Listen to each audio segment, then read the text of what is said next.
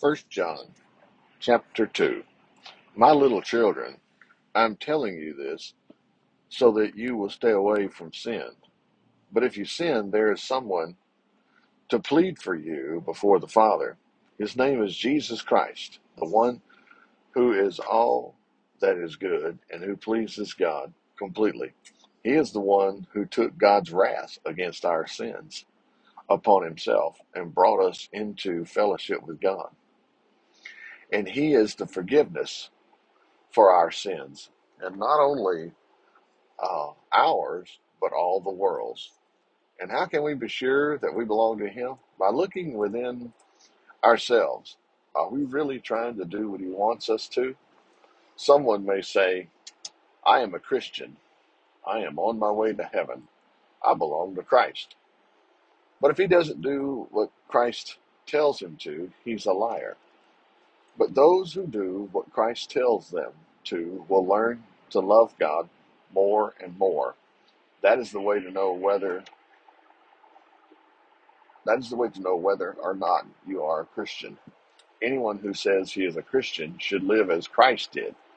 Dear brothers, I am not writing out a new rule for you to obey, for it is an old one you have always had right from the start. You have heard it all before, yet it is always new and works for you just as it did for Christ. As we obey this commandment to love one another, the darkness in our life disappears, and the new light of life in Christ shines in. Anyone who says he's walking in the light of Christ but dislikes his fellow man is still in darkness. But whoever loves his fellow man is walking in the light and can see his way without stumbling around in darkness and sin. For he who dislikes his brother is wandering in spiritual darkness and doesn't know where he is going. For the darkness has made him blind, that he cannot see the way. I'm writing these things to all of you, my little children, because your sins have been forgiven in the name of Jesus, our Savior. I'm saying these things to you older men because you really know Christ, the one who has been alive from the beginning. And you young men, I am talking to you because you have won your battle with Satan. I am writing to you younger boys and girls because you too have learned to know God, our Father. And so I say to you fathers who know the eternal God, and to you young men who are strong with God's word in your hearts and have won your struggle against Satan, stop loving this evil world and all that it offers you.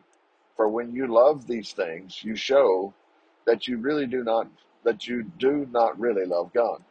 For all these worldly things, these evil desires, the craze for sex, the ambition to buy everything that appeals to you, the pride that comes from wealth and importance, these are not from God. They are from this evil world itself.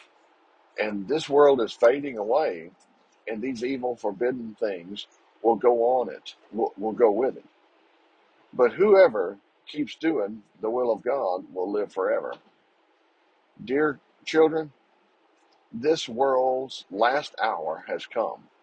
You have heard about the Antichrist who is coming, the one who is against Christ.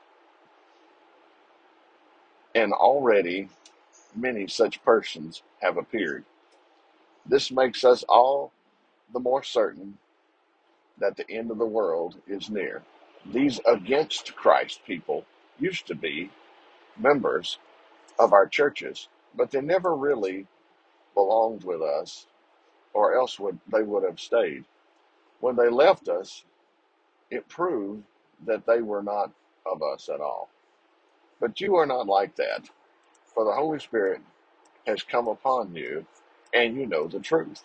So I'm not writing to you as to those who need to know the truth, but I warn you as those who can discern the difference between true and false. And who is the greatest liar? The one who says that Jesus is not Christ. Such a person is Antichrist, for he does not believe in God the Father and in his Son. For a person who doesn't believe in Christ, God's Son, can't have God the Father either. But he who has Christ, God's Son, has God the Father also. So keep on believing what you have been taught from the beginning. If you do, you will always be in close fellowship with both God the Father and his Son. And he promised, and he has promised, and he himself has promised us this eternal life. These remarks of mine about the Antichrist are pointed at those who would dearly love to blindfold you and lead you astray. But you have received the Holy Spirit, and he lives within you and in your heart, so that you don't need anyone to teach you what is right. For he teaches you all things, and he is truth and no liar. And so just as he said, you must live in Christ, never to depart from him. And now, my little children, stay in happy fellowship with the Lord, so that when he comes, you will be sure that all is well and will not be ashamed and shrink back from meeting him. Since we know that God is always good and does only right, we may rightly assume that all those who do right are his children.